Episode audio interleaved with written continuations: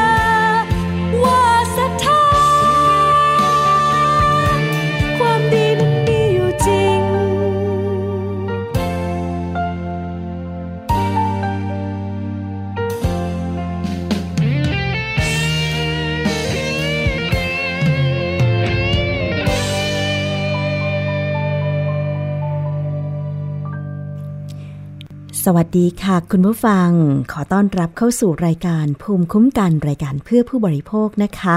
วันนี้ดิฉันชนะทิพไพรพงศ์อยู่เป็นเพื่อนคุณผู้ฟังค่ะ แปลกไหมคะวันนี้ทักทายกันแบบนิ่มๆ เป็นประจำนะคะ ทางวิทยุไทย PBS www.thaipbsradio.com แอปพลิเคชัน Thai PBS Radio รวมไปถึง facebook.com/thaipbsradiofan นะคะ กดไลค์กดแชร์กันได้ แนะนำประเด็นที่อยากจะรู้อยากจะทราบเข้ามาได้เลยนะคะ วันนี้ค่ะ ดิฉันชนาทิพไพรพงศ์อยู่เป็นเพื่อนคุณผู้ฟัง พร้อมกับเรื่องของร่างพระราชบัญญัติส่งเสริมและพัฒนาเกษตรกรรมยั่งยืนนะคะ ที่วันนี้ คณะกรรมการแก้ไขปัญหาสารเคมีกำจัดศัตรูพืช ที่ตั้งขึ้นตามคำสั่งของนายกรัฐมนตรีนั้น จะประชุมครั้งที่สองเพื่อตั้งอนุกรรมการรวบรวมข้อมูล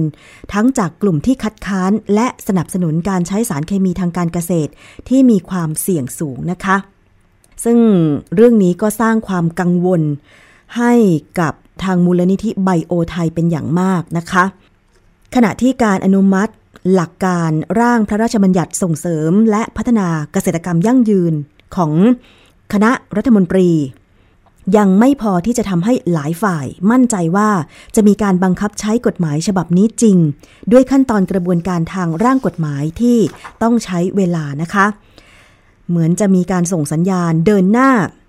ในการทำเกษตรแบบอินทรีย์ค่ะ หลังจากที่คอรมออนุมัติหลักการ ร่างพระราชบัญญัติส่งเสริมและพัฒนาเกษตรกรรมยั่งยืน แต่ว่าด้วยขั้นตอนการจัดทำกฎหมายที่ต้องส่งเสริมให้กฤษฎีกาตรวจทาน ใช้เวลาไม่ต่ำกว่า 60 วัน ก่อนเสนอไปยังสอนอชนะคะ สภานิติบัญญัติแห่งชาติ ทำให้หัวหน้าศูนย์วิทยาศาสตร์สุขภาพโรคอุบัติใหม่ คณะแพทยศาสตร์โรงพยาบาลจุฬาลงกรณ์ค่ะ ศาสตราจารย์นายแพทย์ธีรวัตรเหมมจุธาในฐานะกรรมการปฏิรูประบบสาธารณสุขก็มองว่า เป็นไปได้ยากที่จะบังคับใช้กฎหมายได้ทันในรัฐบาลชุดนี้นะคะ ถ้ารัฐบาลจริงใจในการสนับสนุนการทำเกษตรอินทรีย์ และเกษตรกรรมยั่งยืนทุกรูปแบบ ก็สามารถใช้อำนาจพิเศษ เร่งรัดได้เลยนะคะ ไปฟังเสียงของศาสตราจารย์นายแพทย์ธีรวัตรเหมมจุธาค่ะ ตรงนี้เนี่ยคงไม่ผ่านแน่ๆนะครับเวลานี้คงไม่ทันยกเว้นแต่ว่ารัฐบาลมีความจริงใจแล้วก็ประกาศม 44 คำว่าม44ตรงนี้เนี่ยเราหวังว่านะครับเพื่อออจะได้รัดขั้นตอนในเรื่องของเกษตรยั่งยืนนะครับแล้วก็ประการที่ 2 ก็คือปกป้องชีวิตคนไทย ให้ไม่เสียชีวิตนะครับ ไม่เป็นโรคต่างๆ ที่เป็นโรคเรื้อรังทรมาน เพราะฉะนั้นตรงนี้เนี่ยคือข้อที่ม .44 เนี่ยควรจะได้นำมาใช้นะครับ ค่ะ แล้วก็ในวันนี้นะคะ นายสุวพันธ์ตันยุวัฒนะ ในฐานะประธาน คณะกรรมการแก้ไขปัญหาสารเคมี เรียกประชุมคณะกรรมการเป็นครั้งที่สองค่ะ โดยมีวาระสำคัญเรื่องการ ตั้งอนุกรรมการขึ้นมารวบรวมข้อมูลทั้งจากกลุ่มที่เห็นด้วย ในการยกเลิกการใช้สารเคมี และกลุ่มที่คัดค้านการใช้สารเคมีทางการเกษตรที่มีความเสี่ยงสูง ซึ่งประเด็นที่มีการตั้งข้อสังเกตว่าจะทำให้การทำงานของคณะกรรมการแก้ไขปัญหาสารเคมี ที่เดิมนายกรัฐมนตรีกำหนดกรอบเวลาไว้ที่ 60 วัน ต้องเลื่อนออกไปอีกหรือไม่นะคะ คุณผู้ฟัง อันนี้ก็จะ เป็นสิ่งที่ยังทำให้ไทยเรายังคงมีการนำเข้าสารเคมีกำจัดศัตรูพืชไม่ว่าจะเป็นวัชพืชหรือแมลงนะคะจะเห็นได้จากภาพที่ถ้าใครติดตามทาง Facebook Live ก็ยังพ่นพ่นพ่นพ่นกัน แล้วลมก็พัดพัดพัดพัดสารเคมีไปนะคะแล้วก็ทำให้ได้รับผลกระทบกัน ซึ่งตอนนี้มีการพูดถึงกันในวงกว้างเป็นอย่างมากเกี่ยวกับผลกระทบ ของการใช้สารเคมีกำจัดศัตรูพืช ไม่เพียงเฉพาะ ตัวต่อตัวเกษตรกรที่จะต้องมารับสารเคมีเต็มๆก็คือในเรื่องของการเป็นโรคเนื้อเน่านะคะแล้วก็มีสารเคมีในเลือดสูงนะคะทำให้เกิดโรคตามมาอย่างเช่น อาการวิงเวียนศีรษะอ่อนเพลียนะคะ ซึ่งในหลายประเทศหลายสิบประเทศ 50 กว่าประเทศแล้วนะคะ ที่เขายกเลิก การใช้สารเคมีกำจัดศัตรูพืช ไม่ว่าจะเป็นไกรโฟเซตนะคะหรือว่าจะเป็น คลอไพรีฟอสนะคะ อย่างประเทศเพื่อนบ้านของเราเช่นเวียดนามเนี่ยตอนนี้เนี่ยเขาก็ยกเลิกการใช้ แม้แต่เมียนมาเอง ก็ไม่ได้นำเข้าสารเคมีเหล่านี้แล้วนะคะ ก็ต้องจับตาค่ะว่าประเทศเพื่อนบ้านในอาเซียนเนี่ยเมื่อเขาไม่มีการใช้สารเคมีทางการเกษตร เดี๋ยวต่อไปเนี่ยนะคะ การส่งออก ผลิตภัณฑ์ทางการเกษตรของเขาเนี่ยจะแซงหน้าไทยหรือเปล่า เพราะทั่วโลกเขาให้ความสำคัญกับ อาหารปลอดภัยนะคะที่ไม่มีสารเคมีสารพิษตกค้างนะคะ จะเห็นได้ว่าที่ผ่านมาสินค้าเกษตรหลาย ๆ ชนิดของไทยเคยถูกตีกลับ เพราะว่าไม่ผ่านมาตรฐานสารเคมีตกค้างของอย่างเช่นในยุโรปหรือสหรัฐอเมริกา ก็ต้องตระหนักให้ดีนะคะ คุณผู้ฟังว่า เราจะยอมให้สินค้าเกษตรของเรา มีสารเคมีตกค้าง เพราะว่า สารเคมีเหล่านี้เนี่ยคะสารเคมีกำจัดศัตรูพืชเหล่านี้ ไม่สามารถขายได้ในประเทศที่เจริญแล้ว ไม่สามารถขายได้ที่อเมริกาไม่สามารถถึงจะขายได้เนี่ยแต่อเมริกาบางรัฐเนี่ยเขามีกฎหมายในการที่จะควบคุมสารเคมีกำจัดศัตรูพืช ดิฉันทราบมาว่าบางรัฐเนี่ยเวลามีสารเคมีครอบครอง จะต้องแจ้งทางการ และเวลาพ่นเนี่ยนะคะเขาไม่ให้คนพ่น ไม่เหมือนของไทยนะคุณผู้ฟังของไทยนี่ก็เมื่อกี้ก็เห็นข่าวแล้วใช่ไหมว่ามีการใช้วิธีการพ่นก็คือใช้คน ใช้คนเนี่ยแหละพ่นนะคะแล้วก็ลมก็ปลิวนะคะแล้วก็สูดสารเคมีเข้าไปทำให้เกิดโรคต่างๆตามมานะคะ แต่ว่าในอเมริกาบางรัฐเนี่ยถ้าจะพ่นสารเคมีกำจัดศัตรูพืชจะต้องใช้เครื่องจักรกลในการพ่นนะคะ อันนี้ก็เเป็นการตั้งข้อสังเกต ถ้าในส่วนตัวของดิฉันที่ทำข่าวแล้วก็อ่านข่าวเรื่องสารเคมีกำจัดศัตรูพืชมา แม้แต่คนใกล้ตัวของดิฉันเนี่ยนะคะ ในหมู่บ้านที่จังหวัดลำพูนเนี่ยนะคะ คุณแม่เล่าให้ฟังว่าก่อนหน้านี้นะคะ ก่อนที่จะมีการให้ความรู้เกษตรกรเกี่ยวกับพิษภัยของสารเคมีกำจัดศัตรูพืชที่มันตกค้างในร่างกายของเกษตรกรเนี่ยทุกคนก็ไม่ทราบมาก่อน ว่ามันมีผลขนาดนี้ แต่ปรากฏว่าพอทางการไปตรวจเลือดนะคะกลับพบสารเคมีในเลือดของเกษตรกร เพื่อนคุณแม่ดิฉันเองนะคะก็มีอาการวิงเวียนศีรษะอ่อนแรงเหมือนไม่มีแรงอะ่ะ คุณผู้ฟัง มันเป็นการสะสมที่นานมาก ตอนนี้ก็เริ่มตื่นตัวในการที่จะทำการเกษตรแบบไม่ใช้สารเคมีนะคะ ถ้าหญ้าขึ้นก็ไปตัดหญ้าอาจจะต้องใช้แรงงานมากหน่อย แต่ว่าทุกคนไม่เสี่ยง ตัวเกษตรกรไม่เสี่ยง ผู้บริโภคไม่เสี่ยง แล้วก็สิ่งแวดล้อมก็ดีด้วยนะคะ อันนี้อยากจะให้ผ่านร่างพรบส่งเสริม และพัฒนาเกษตรกรรมยั่งยืนโดยเร็ว เพราะว่าจะได้มีการส่งเสริมให้ทำการเกษตรแบบไม่ใช้สารเคมีกำจัดศัตรูพืช หรือถ้าจะมีการใช้ ก็ต้องมีการควบคุมกันอย่าง รัดกลุ่มเข้มงวดนะคะเพื่อไม่ให้มีการใช้แบบที่ไม่ระมัดระวัง นะคะเป็นเป็นสิ่งที่มันกระทบกับทุกคนเลยทีเดียวนะคะ คุณผู้ฟัง เอาละค่ะ ตอนนี้สำหรับท่านที่มีความคิดเห็นเป็นประการใด ก็ส่งความคิดเห็นหรือว่าประเด็นที่คุณอยากจะทราบเกี่ยวกับผู้บริโภคกันเข้ามาได้ กับรายการภูมิคุ้มกันนะคะ ทางวิทยุไทย PBS ค่ะ ตอนนี้มาอีกประเด็นหนึ่งนะคะ เรื่องของคอลิฟอร์มในอาหารกันบ้างคุณผู้ฟัง ใครที่เคยไปซื้อนมจากร้านวัวล้วนๆ ไม่มีควายผสม plus นะคะ ก่อนหน้านี้ทางออยออกหนังสือ ประกาศผลการตรวจพิสูจน์อาหารค่ะสำนักงานคณะกรรมการอาหารและยาได้เก็บตัวอย่างอาหารจากสถานที่ผลิตอาหารเพื่อจำหน่าย ชื่อบริษัท Wish and วัวจำกัดนะคะ ตั้งอยู่ เลขที่ 9 ทับ 236 ถนนพหลโยธิน 54 ทับ 1 แขวงสายไหม เขตสายไหมกรุงเทพ เมื่อวันที่ 17 พฤษภาคม 2561 ส่งตรวจวิเคราะห์แล้วพบว่าไม่เป็นไปตามมาตรฐานประกาศกระทรวงสาธารณสุขฉบับที่ 350 พุทธศักราช 2556 เรื่องนมโค ดังนั้นเพื่อเป็นการคุ้มครองผู้บริโภคจึงเห็นควรประกาศ ผลการตรวจพิสูจน์ในอาหารให้ประชาชนได้รับทราบ ฉะนั้นอาศัยอำนาจความในมาตรา 30 วงเล็บ 3 แห่งพระราชบัญญัติอาหารพุทธศักราช 2522 สำนักงานคณะกรรมการอาหารและยาจึงประกาศผลการตรวจพิสูจน์อาหารให้ประชาชนทราบดังนี้ ผลิตภัณฑ์นมพาสเจอร์ไรส์บรรจุ ถุงพลาสติก ไม่มีฉลากบรรจุ ไม่มีฉลากระบุ ซึ่งผลิตเพื่อจำหน่าย ให้ร้านนมปั่นชื่อวัวล้วนๆ ผลการตรวจพิสูจน์จากกรมวิทยาศาสตร์การแพทย์พบโคลิฟอร์ม 260 CFU ต่อมิลลิลิตรนะคะและพบอีโคไล0.1 มิลลิลิตร ซึ่งตามมาตรฐาน มาตรฐานตามกฎหมายกำหนดให้ตรวจพบแบคทีเรียชนิดโคลิฟอร์มได้ไม่เกิน 100 ในน้ำนมโคสด หรือน้ำนมโคพาสเจอร์ไรส์1มิลลิลิตรณแหล่งผลิต และตรวจไม่พบแบคทีเรียชนิดอีโคไลในน้ำนมโคสด หรือน้ำนมโค 0.1 มิลลิลิตรตามลำดับนะคะ คือ ต้องไม่เจออีโคไลเลยตามมาตรฐาน และถ้าจะมีโคลิฟอร์มเนี่ยนะคะจะต้องไม่เกินจะต้องไม่เกิน 100นะคะจะต้องไม่เกิน 100 ในน้ำนมโคสดและน้ำนมพาสเจอร์ไรส์นะคะ แต่ว่าการไปเจอในนมโคที่ส่งให้ร้านนมปั่นชื่อวัวล้วนๆเนี่ยนะคะ กลับไปเจอตั้ง 260 CFU ต่อมิลลิลิตร จึงจัดเป็นอาหาร ผิดมาตรฐานตามมาตรา 28 นะคะ อันนี้ก็เผยผลการตรวจมาปุ๊บเนี่ยนะคะ ปรากฏว่าก็ต้องปิดร้านไป 2 วันก็คือวันที่ 18 ถึง 19 กันยายน 2561 ที่ผ่านมานะคะ ซึ่งถ้าไปตรวจเจอว่าเป็นอาหารผิดมาตรฐานตามมาตรา 28 เนี่ย ก็มีโทษด้วยนะคะ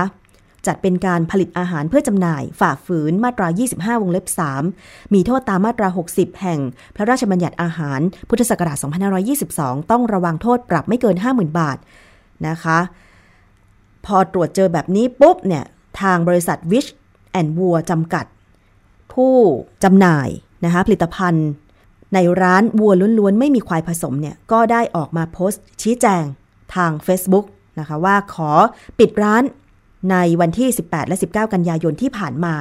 แต่ว่าล่าสุดนี้เนี่ยนะคะก็ได้มีการออกแถลงการ ชี้แจงให้ผู้บริโภคได้รับทราบขั้นตอนการถูกตรวจสอบจากออย ว่าผลตรวจที่ออยชี้แจงเป็นผลตรวจเก่าของน้ำนมโคเมื่อเดือนพฤษภาคม 2561 ซึ่งต่อมาทางร้านวัวล้วนๆ ก็ได้ปรับปรุงแก้ไข ตามที่ออยให้คำแนะนำไปแล้ว และได้ส่งน้ำนมโคตรวจอีกครั้งเมื่อเดือนกรกฎาคม ปี 2561 ที่ผ่านมา ก็พบว่าผ่านมาตรฐานตามที่ออยได้กำหนดทั้งหมด แต่อย่างไรก็ตามค่ะ ร้านยังปิดให้บริการ 19 สาขาก็คือ อ๋อจะปิดต่อไปนะคะ 19 สาขา ตอนนี้ปิดต่อไปจนถึงวันที่ 21 กันยายนก็คือวันศุกร์นี้วันพรุ่งนี้นะคะ เพื่อเก็บสต็อกน้ำนมเก่า ส่งตรวจเพื่อให้ลูกค้ามั่นใจในผลิตภัณฑ์ของร้านทั้งหมดค่ะ โอเคนะคะ คุณผู้ฟัง เขาก็จะปิดไป ตอนแรกบอกว่าจะปิด 18-19 กันยายน แต่ว่าตอนนี้เลื่อนกำหนดการปิดไปจนถึง 21 กันยายน 2561 นะคะ เพื่อให้ลูกค้ามั่นใจว่านมสต็อกเก่า ที่ออยได้ตรวจไปเมื่อเดือนพฤษภาคม แล้วก็ที่ได้ส่งตรวจไปเมื่อเดือนกรกฎาคมที่ผ่านมาเนี่ยนะจะหมดสต็อกอย่างนี้นะแล้วก็ยังบอกว่าทางเราต้องขอโทษลูกค้าเป็นอย่างยิ่งที่เกิดข้อบกพร่อง และทำให้ขาดความเชื่อมั่นในแบรนด์ แต่เพื่อที่จะสร้างความมั่นใจให้กับลูกค้าอีกครั้ง ภายหลังจากการปิด สาขาชั่วคราวครั้งนี้ เราพยายามแก้ไขทุกข้อผิดพลาด และพร้อมจะกลับมาเป็นนมปั่นที่มีคุณภาพยิ่งขึ้น ทางวัวล้วนๆไม่มีควายผสม หวังว่าลูกค้าทุกท่านจะมองเห็นความตั้งใจ และให้โอกาสเราได้พัฒนาปรับปรุงให้ดียิ่งขึ้นทั้งนี้เราขออนุญาตแนบเอกสารใบรับรองจากสากรโคนมนครปฐมจำกัด ซึ่งเป็น คู่ค้าหลักของทางร้าน ตั้งแต่เปิดร้านเพื่อให้ลูกค้าได้มั่นใจว่ารับสินค้าที่มีคุณภาพแน่นอนนะคะ เอกสารผลตรวจจากกรมวิทยาศาสตร์การแพทย์ไม่สามารถนำรูปภาพมาเปิดเผยข้อมูลในโซเชียลมีเดียได้ เนื่องจากเป็นการกระทำที่ผิดกฎหมาย แต่ทางเรายินดี จะนำเสนอทางสื่อโทรทัศน์ หากมีผู้ใดสงสัย อืม อันนี้เขาก็บอกว่าพร้อมที่จะชี้แจงนะคะ ดิฉันได้เห็น เขาเรียกว่าเป็นใบรับรองนะคะ certificate ของ สากรโคนมนครปฐมซึ่งเป็นคู่ค้าเกี่ยวกับเเรื่องของการรับรองมาตรฐานของนมจากสากรแห่งนี้ แนบมาด้วยนะคะว่าผ่านมาตรฐานอะคุณผู้ฟัง ก็ถ้าไปตรวจเจออาหารที่มันมีเชื้อที่ไม่ปลอดภัยแบบนี้ และทางร้านผู้ประกอบการออกมายอมรับและจะแก้ไข เนี่ยนะคะก็ถือว่าจะเป็นส่วนดี คือถึงแม้ว่าตอนแรกผู้บริโภคอาจจะตกใจไปบ้าง ความเชื่อมั่นอาจจะสูญเสียไปบ้าง แต่ถ้ามีการแก้ไขปรับปรุง และถ้าตรวจซ้ำแล้วไม่เจอ มันก็จะยิ่งเพิ่มความมั่นใจให้มากยิ่งขึ้นว่าผู้บริโภคเนี่ยเราสามารถที่จะเลือกใช้บริการได้ เพราะว่าผู้ประกอบการเขาแก้ไขแล้วนะคะ คุณผู้ฟัง เพื่อนดิฉันก็บอกว่ากินไปหลายแก้วแล้วด้วย นะคะสำหรับร้านวัวล้วนๆ ไม่มีควายผสม แต่ว่าดิฉันเองก็ไม่เคยทานนะคะ เพราะว่าไม่แน่ใจว่ามีสาขาไหนบ้าง อืม ก็แล้วแต่นะคะคุณผู้ฟังคือเรื่องนี้เนี่ย ถ้ามีข้อผิดพลาดก็แก้ไขกันไปเนาะร้านต่างๆ ตอนนี้มันเปิดเปิดแบรนด์กันเยอะมากเลย ไม่ว่าจะเป็นร้านนมร้านอาหารแฟรนไชส์บ้าง ร้านเสื้อผ้า โอ้ยเยอะมากเลยอะคุณผู้ฟัง บางคนที่ชอบทานเนี่ย เวลาเห็นโฆษณาร้านอะไรใหม่ ๆ ก็มักจะตามไปทาน ใครเป็นนักชิมบ้าง ชอบอาหารประเภทไหนหรือ มีแนวคิดในการชิม ในรูปแบบไหน อย่างดิฉันเนี่ย ถ้าชิมแล้วอร่อยก็จะทานต่อใช่ไหมคิดว่าทุกคนก็คงเหมือนกัน แต่ถ้าชิมแล้วไม่อร่อยครั้งเดียวก็จบ อืมคือนอกจากความอร่อยแล้ว ส่วนมากก็จะต้องดูเกี่ยวกับมาตรฐาน โดยเฉพาะสถานที่ของร้านว่าสะอาดไหม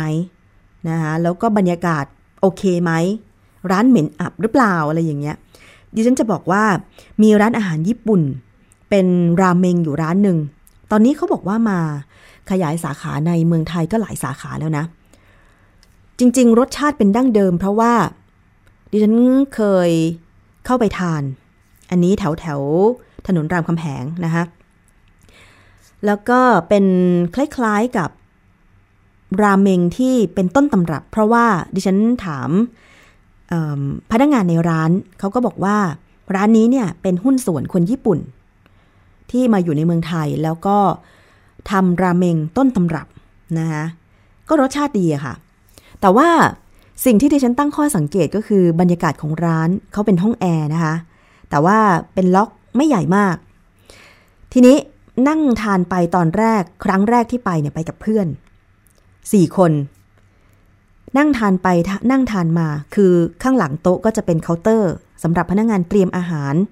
นะคะแล้วก็ห้องครัวอยู่ด้านหลังสุดเลย ปรากฏว่า อยู่ๆก็มีอาการเคืองตาน้ำตาไหลเหมือนกับ เราซอยหัวหอมแดงอย่างไงอย่างนั้นเลยนะคะพอหันไปที่เคาน์เตอร์ปุ๊บ อ้าว ใช่จริง ๆ ด้วย พนักงงานกำลังซอยหัวหอมต้นหอมอะไรอย่างเงี้ยนะคะ แล้วก็มันทำให้ละอองของหัวหอมเนี่ยนะคะ มันคลุ้งอยู่ในห้องซึ่งเป็นห้องปรับอากาศภายในร้าน แล้วคือดิฉันเป็นคนที่ค่อนข้างที่จะอ่อนไหวกับเรื่องพวกนี้ เพราะว่าเป็นภูมิแพ้อยู่แล้วอะไรอย่างเงี้ยนะคะน้ำตาก็ไหลพลากเลยแสบตา จนกระทั่งทนไม่ได้ ต้องวิ่งออกมานอกร้านถึงจะหายเคืองตา ขนาดเอาน้ำตาเทียมนะ หยอดเข้าไปแล้วยังไม่หายเคืองตาเลยนะคะคือมันทนไม่ไหวจริง ๆ อันนี้ไปกับเพื่อนครั้งแรกก็ถามเพื่อนๆกันนะคะ ว่าเนี่ยน้ำตาไหลสงสัยแบบพนักงงานแบบ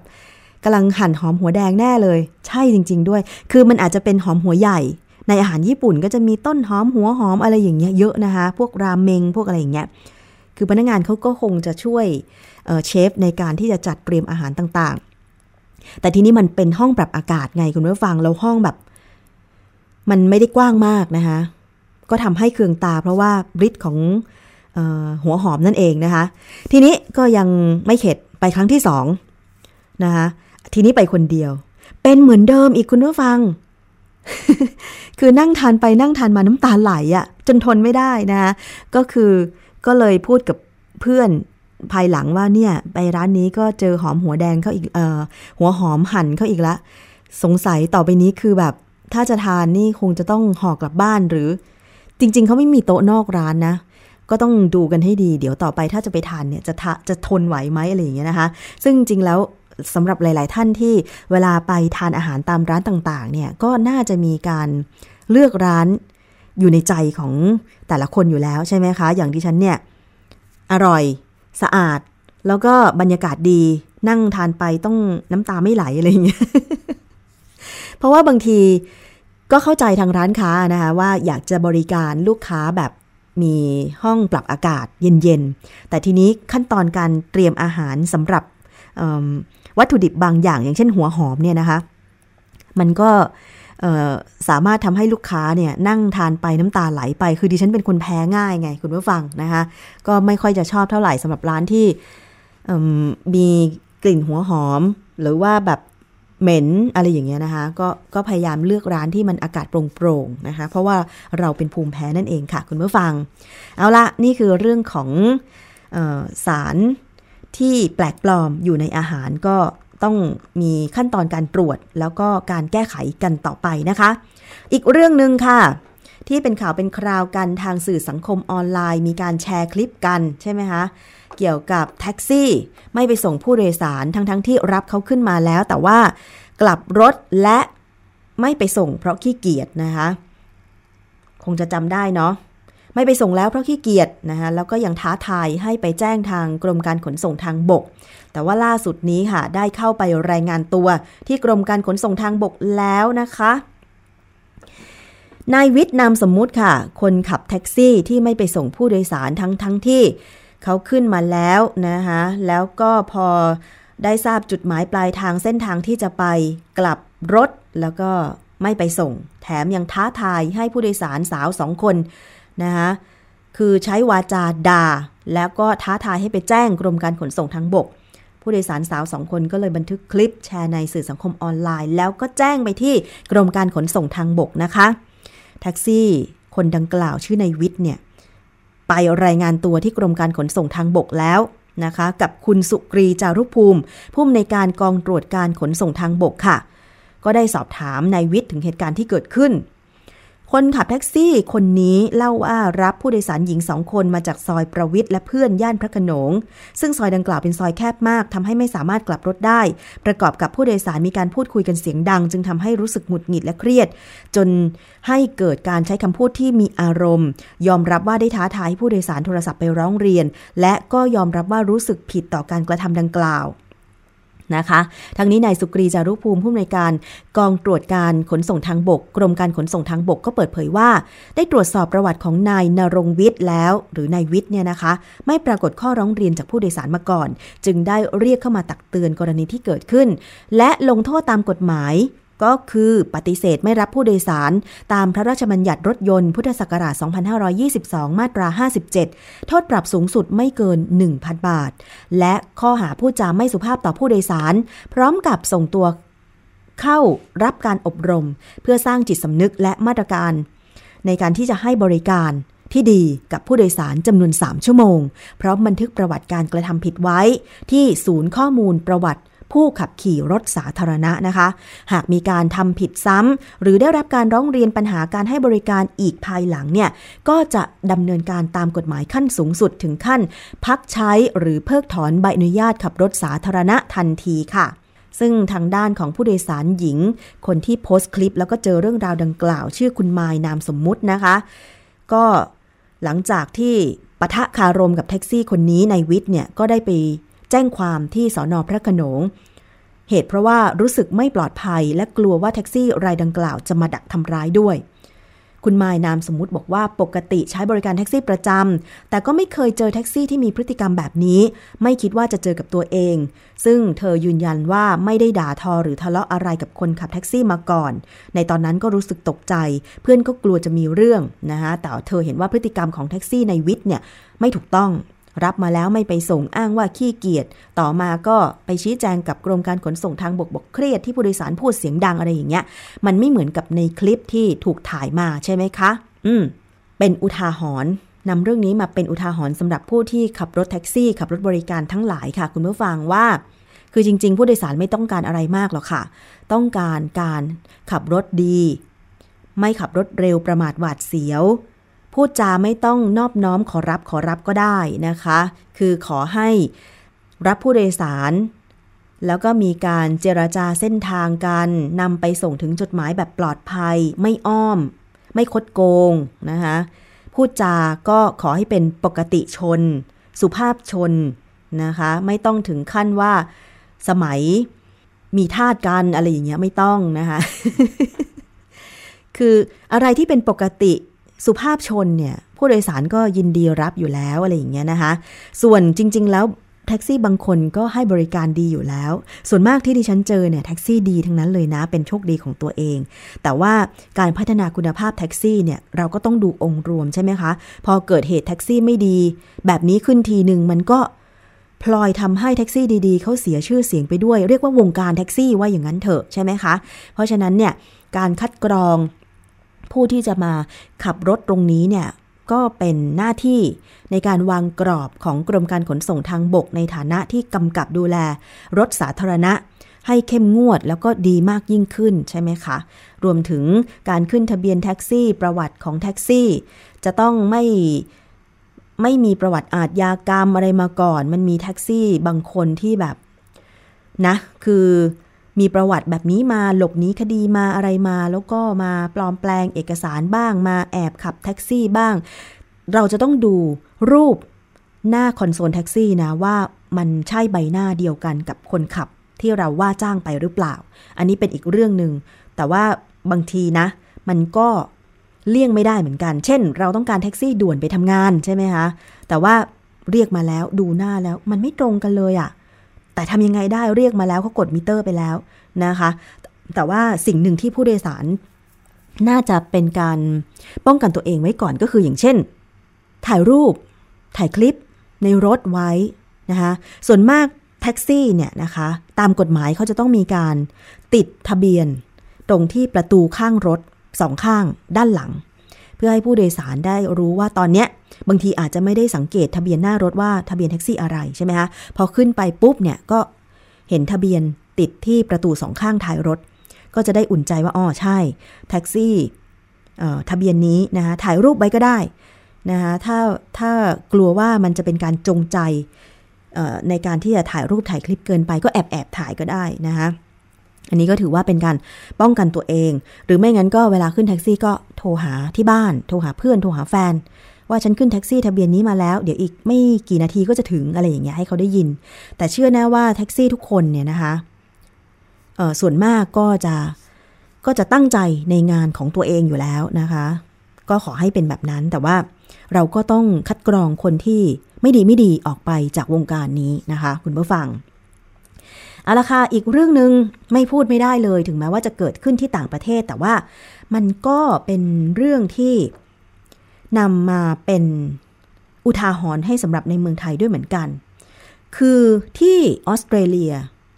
ที่ทางการออสเตรเลียนะคะได้รับเรื่องร้องเรียนจากประชาชน ว่าไปเจอเข็มในสตรอเบอรี่ก่อนหน้านี้จำได้ใช่ไหมคะ แล้วก็ลามไปจนถึงเข็มในแอปเปิลโอ้โห คุณผู้ฟังเจอแบบนี้กินเข้าไป คือเราปอกแต่เปลือก แต่เราก็ไม่ได้ผ่าหรือคว้านออกมาก่อน ถ้าสมมติเป็นเรานะ มีเข็มในแอปเปิลอย่างเงี้ย ลูกใหญ่ ๆ ปอกเปลือกแท็กซี่ออกปุ๊บ อืมกำลังจะกัดควับเข้าไป เจอเข็มนะถ้าเข็มยาวไม่เป็นไร มันอาจจะแบบว่ากระทบกับปากเราแล้วเราดึงออกได้ใช่ไหมแต่สตรอเบอรี่เนี่ยมันลูกเล็ก แสดงว่าต้องมีการหักเข็มเป็นเล่มเล็กๆอะ่ะแทงเข้าไปในสตรอเบอรี่ใช่ไหมคะ ซึ่งมีการรายงานข่าวไปเมื่อ วันที่18-19 กันยายนที่ผ่านมานี่แหละนะคะที่ทางการออสเตรเลียบอกว่า หญิงชาวออสเตรเลียพบเข็มในแอปเปิลหลังการซ่อมซ่อนเข็มในสตรอเบอรี่ระบาดหนักใน 6 รัฐของออสเตรเลีย ขณะที่ตำรวจควีนส์แลนด์ได้รับแจ้งว่ามีผู้พบเข็มในกล้วยด้วยนะคะ ซึ่งเจ้าหน้าที่อยู่ระหว่างการสอบสวน แต่มีรายงานข่าวเมื่อ 19 กันยายนที่ผ่านมานะคะ บอกว่า คือ 19 กันยายนเนี่ยพบในสตรอเบอรี่ก่อน ต่อมาก็พบในแอปเปิลแล้วก็กล้วยนะคะที่รัฐนิวเซาท์เวลส์ก็มีผู้แจ้งว่าพบเข็มซ่อนอยู่ในแอปเปิลนะคะในนครซิดนีย์แล้วก็หญิงคนหนึ่งซื้อแอปเปิลมาจากร้านสะดวกซื้อ โดยระหว่างที่ปอกแอปเปิลให้ลูกสาวกิน ก็พบว่ามีเข็มฝังอยู่ โดยคาเมลโล คือหญิงคนดังกล่าวเนี่ยบอกกับทางสำนักข่าวบอกว่าตระหนกมากเลย เนื่องจากมันเป็นเรื่องที่ไม่น่าจะเกิดขึ้นได้ โดยก่อนหน้านี้เนี่ยเธอได้รับทราบข่าวเกี่ยวกับเข็มที่ซ่อนอยู่ในสตรอเบอรี่จึงตัดสินใจไปหั่นแอปเปิลให้ลูก แต่ก็พบว่ามีเข็มอยู่ข้างใน อืม จริง ๆ เขาก็ทราบข้อมูลข่าวสารตรงนี้อยู่แล้ว แต่ปรากฏว่าไม่เชื่อ ไม่น่าเชื่อว่าจะมาเจอเข็มในแอปเปิลอีกนะคะ แล้วตำรวจ และทางการของออสเตรเลียเนี่ยนะคะ ก็พยายามสืบสวนสอบสวนเพื่อหาตัวคนกระทำผิด มาลงโทษให้ได้ ซึ่งสตรอเบอรี่ที่มีเข็มที่พบว่ามีเข็มซ่อนอยู่เนี่ยถึง 6 ยี่ห้อสตรอเบอรี่6 ยี่ห้อในออสเตรเลียนะคะได้ถูกเรียกคืนสินค้าเพื่อนำไปตรวจสอบ แล้วก็แนะนำผู้บริโภคให้หั่นผลไม้ก่อนรับประทาน มันกระทบในวงกว้างจริง ๆ ค่ะว่า พอเจอเข็มในสตรอเบอรี่ลูกหนึ่งหรือยี่ห้อหนึ่งเนี่ยนะคะ แต่มันอยู่ในหลายรัฐไง แล้วก็ปรากฏว่าก็ต้องเรียกคืนสินค้าให้หมดเลย เพื่อความปลอดภัยของผู้บริโภค อันนี้ก็ดีนะ แล้วก็หลังจากที่ไปเจอเข็มในกล้วย แล้วก็แอปเปิลล่าสุดนี้ค่ะ ทางการของออสเตรเลียเนี่ย ก็ เจอแล้ว จับได้แล้วสำหรับคนที่นำเข็มไปซ่อนอยู่ในสตรอเบอรี่นะคะคุณผู้ฟัง จากวิกฤตการพบสตรอเบอรี่ถูกยัดไส้ด้วยเข็มเย็บผ้าระบาดในหลายรัฐของออสเตรเลีย ล่าสุดจับกลุ่มวัยรุ่นชายคนหนึ่งได้ แล้วก็สารภาพด้วยนะคะว่าเป็นผู้ซ่อนเข็มในสตรอเบอรี่ เพราะตั้งใจกลั่นแกล้ง แต่ทั้งนี้ตำรวจเชื่อว่ายังมีอีกหลายคนที่ก่อเหตุในลักษณะนี้ ซึ่งตอนนี้ค่ะกำลังกลายเป็นพฤติกรรมเลียนแบบไปทั่วเลยตำรวจคาดโทษไว้ว่าผู้ก่อเหตุอาจถูกจำคุกถึง 10 ปี คนที่ถูกจับได้เป็นวัยรุ่นชายเนี่ยนะคะ ออกมาสารภาพว่าอาจถูกดำเนินคดีจากศาลเยาวชนแทน เพราะอายุยังไม่ถึง 18 ปี ซึ่งการพบเข็มซ่อนอยู่ในผลไม้ สร้างความวิตกกังวล ให้ชาวออสเตรเลียเป็นอย่างมาก ทำให้อุตสาหกรรม ผลไม้เจอวิกฤตอย่างหนักขาดทุนย่อยยับ เพราะต้นทุนในการเก็บสตรอเบอรี่แพงมาก แต่เมื่อเก็บแล้วขายไม่ได้ถูกเรียกคืน มันก็เน่าก็เสีย ก็เสียหายกันไป เขาก็เร็วเหมือนกันนะคะเป็นข่าวมา 3-4 วัน แล้วก็สามารถจับคนหนึ่งได้ เดี๋ยวคงจะขยายผลว่าทำเพื่ออะไร ดิฉันทราบข่าวก็อยากจะทราบแรงจูงใจเหมือนกันว่าทำเพราะอะไร ก่อนหน้านี้มีการแสดงความคิดเห็นในสื่อสังคมออนไลน์กันเยอะเลยว่า ก็น่าจะเป็นการกลั่นแกล้งกันทางการค้าหรือเปล่านะคะ จากอีกผลไม้อีกยี่ห้อหนึ่งนะกลั่นแกล้งกันแต่เดี๋ยวเราต้องรอ ผลการสอบสวนวัยรุ่นชายคนนี้ และถ้าขยายผล ถ้ามีคนร่วมขบวนการนำเข็มไปซ่อนในผลไม้อีกก็น่าจะดี อันตรายจริง ๆ นะคุณผู้ฟังหุยถ้าเกิดในเมืองไทยนี่แบบ ไม่รู้จะเป็นยังไงละ ใช่ไหมคะ อันนี้ก็เป็นผลกระทบ ในวงกว้างจริง ๆ ต่อตลาดผลไม้ในออสเตรเลียค่ะ เพราะฉะนั้นเนี่ยสินค้าทุกอย่างเห็นไหมคะขนาดเขามีความเข้มงวดยังไปเจอเลยอะแล้วก็ยังผู้ก่อเหตุก็ยังบอกว่าอืมแค่แกล้งมันไม่ใช่ละ เพราะว่าไปเจอถึง 6 รัฐด้วยกัน แล้วก็มีหลายคนที่เจอแบบเนี้ย แล้วก็ไม่ใช่ผลไม้ชนิดเดียว มันเกิดการเรียนแบบกันได้ยังไงเนี่ย คุณผู้ฟัง น่าแปลกใจมาก ๆ เลยนะคะ เอาละค่ะ นี่คือช่วงเวลาของรายการภูมิคุ้มกันรายการเพื่อผู้บริโภค ทางวิทยุไทย PBS www.thaipbsradio.com แอปพลิเคชัน Thai PBS Radio facebook.com/thaipbsradiofan และวิทยุชุมชนที่เชื่อมโยงสัญญาณค่ะ ช่วงนี้เราไปติดตาม คิดก่อนเชื่อกับดรแก้วกังสดานอัมภัยนักพิษวิทยากันเลยดีกว่าค่ะคุณผู้ฟัง วันนี้ค่ะ มีเรื่องดื่มหนัก สูบบุหรี่หนัก ทำให้แก่เกินวัยจริงไหม ไปฟังกันค่ะ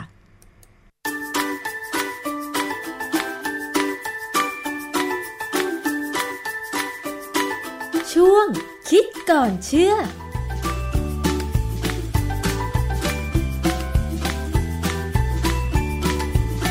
มีข้อมูลที่เราอาจจะเคยได้ยินกันมานะคะว่าการดื่มแอลกอฮอล์จัด หรือว่าสูบบุหรี่จัดๆเนี่ยทำให้เราแก่เกินวัย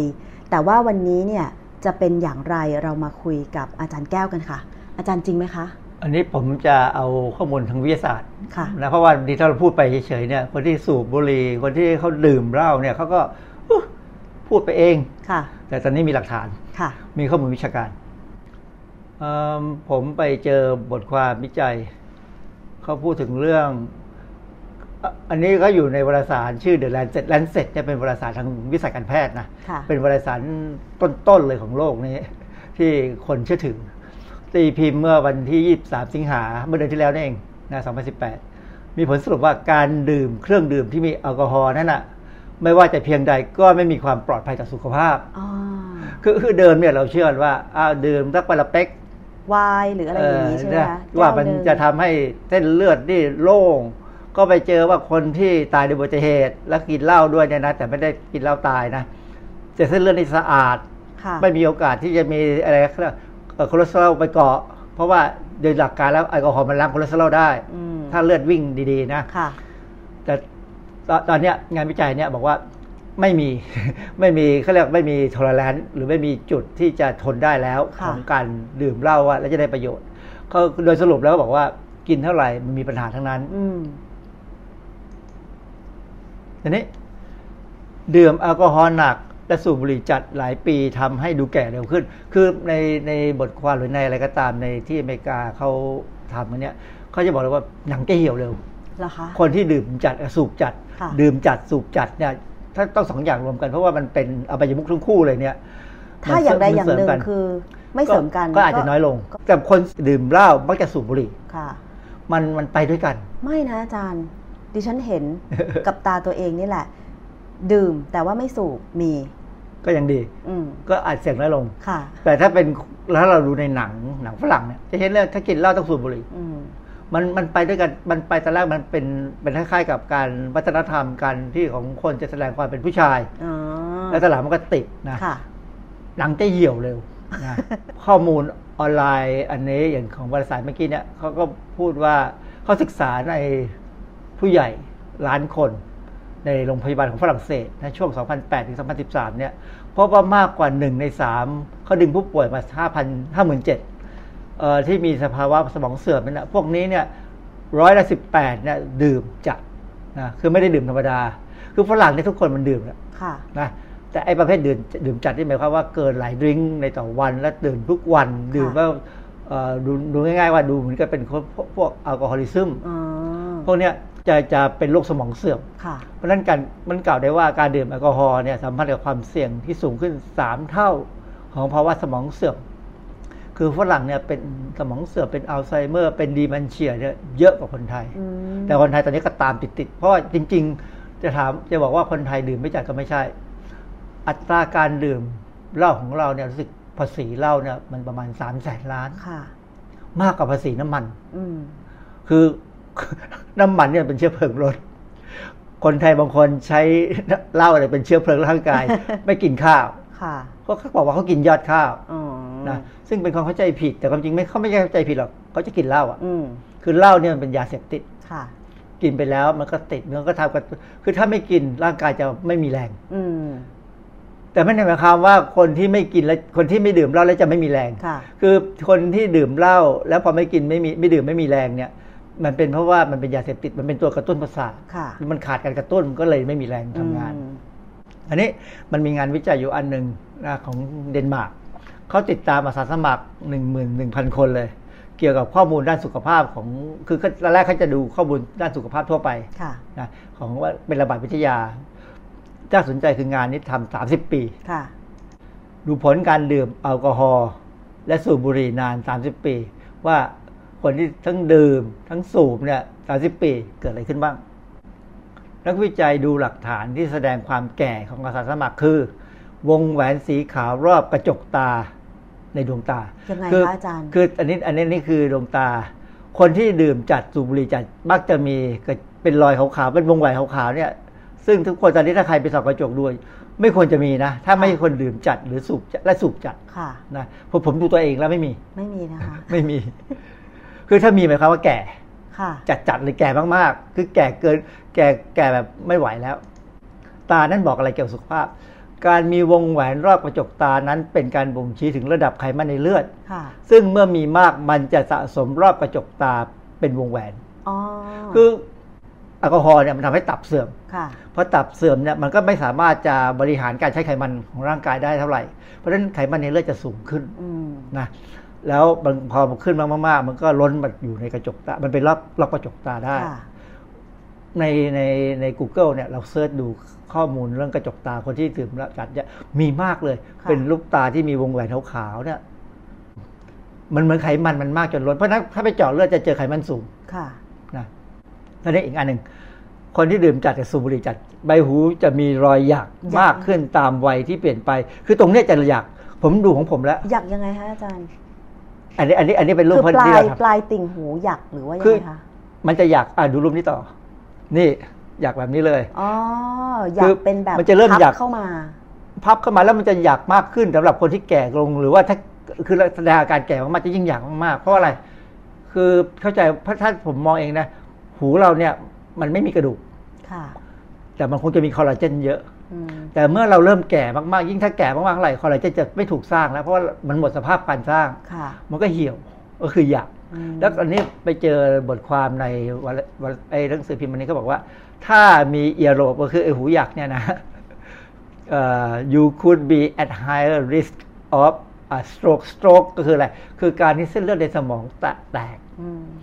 ถ้าแตกเมื่อไหร่ก็ ไม่ว่าตีตีบตันหรือแตกจะทำให้เนื้อเยื่อสมองถูกทำลาย สมองหยุดชะงักตายอะอืมเป็นลมที่เขาบอกว่าสโตรกสโตรกเนี่ยค่ะล้มลงไปเนี่ยบางทีหลับไปเลยค่ะนะคือเขาบอกว่าคนที่หูหยักซึ่งคือเขาคงไปเจอว่าคนที่เป็นสโตรกเนี่ยหูมักจะหยัก นี่ผมพยายามดูแล้วหยักเมื่อวานที่เห็นข้างขวาเนี่ยมันเริ่มหยักนิดค่ะๆรีบรีดใหญ่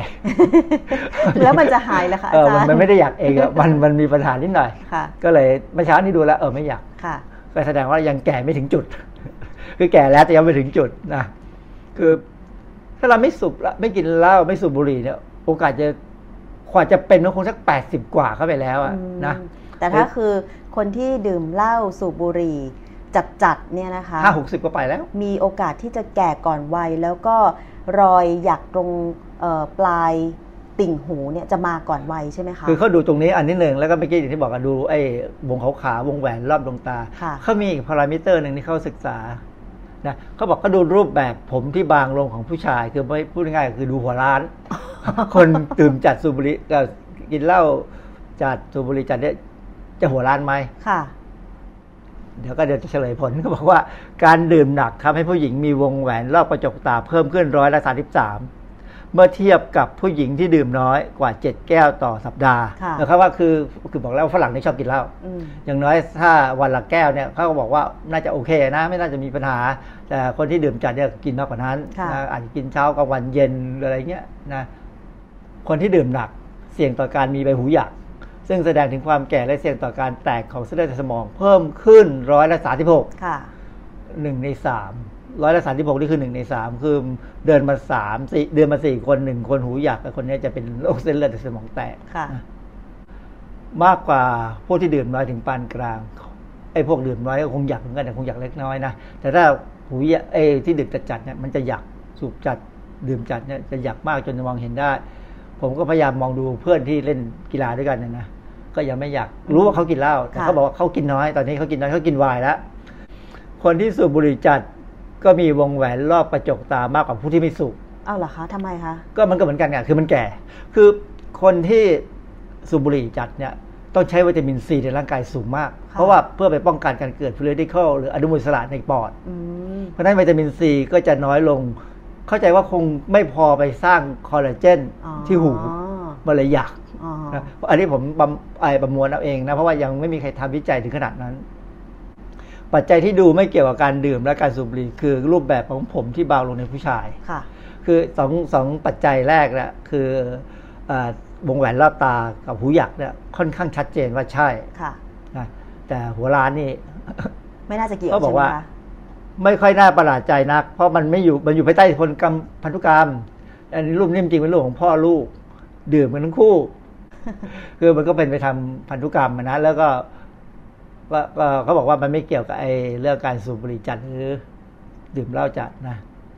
เอิ่มพฤติกรรมที่ไม่ดีเนี้ยทำให้คนเหล่าเนี้ยสุขภาพไม่ดี พร้อมรูปลักษณ์ที่ไม่เป็นสิริมงคล คนที่ผู้หญิงที่สูบบุหรี่กับดื่มเหล้าเนี่ยนะมันมันดูเซียวดูไม่ดีอะเพราะฉะนั้นเสียวมันดูแบบไม่มีความสุขดูแบบโหยหา หน้าตามนจะโหยหาอย่างรูปเนี่ยหน้าตาโหยหา หรือบางคนเนี่ย อย่างรูปนี้เป็นอันนี้เป็นเป็นภาพที่มาจากเอ่อญี่ปุ่น คนญี่ปุ่นนี่สูบบุหรี่มากเลยค่ะสูบจัดมาก แล้วพอเขาออกมาเดินอย่างรูปเนี่ยเป็นรูปที่มีป้ายห้ามสูบบุหรี่ก็ไปยืนข้างป้ายสูบบุหรี่แล้วควันเขาหมงโฉงเฉงอะไรเงี้ย เป็นรูปลักษณ์ที่ไม่เป็นสิริมงคลของคนเลยค่ะมันมันดูประหลาด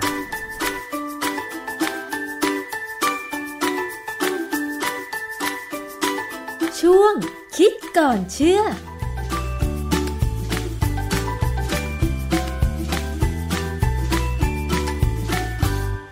ค่ะ คุณผู้ฟังคะนี่คือ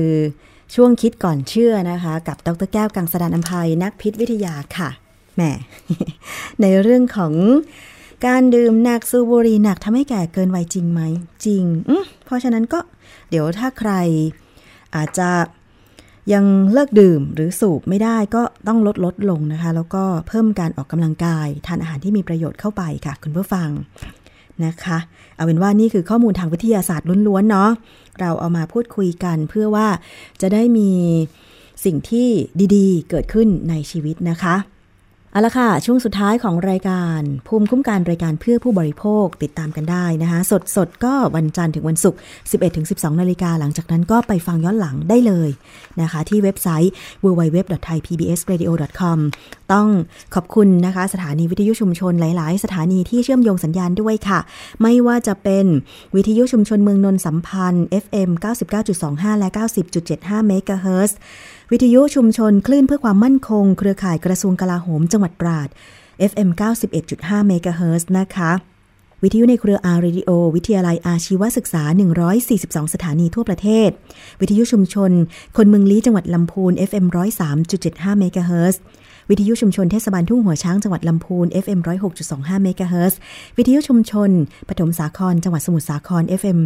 106.25เมกะเฮิรตซ์แล้วก็วิทยุชุมชนคนหนองหญ้าไซจังหวัดสุพรรณบุรีค่ะ FM 107.5เมกะเฮิรตซ์นะคะ วันนี้หมดเวลาแล้วค่ะ ดิฉันชนะทิพไพรพงศ์ต้องลาไปก่อนนะคะ สวัสดีค่ะ ติดตามรับฟังรายการย้อนหลังได้ที่เว็บไซต์และแอปพลิเคชันไทย PBS Radio ไทย PBS Radio วิทยุข่าวสารสาระ เพื่อสาธารณะและสังคม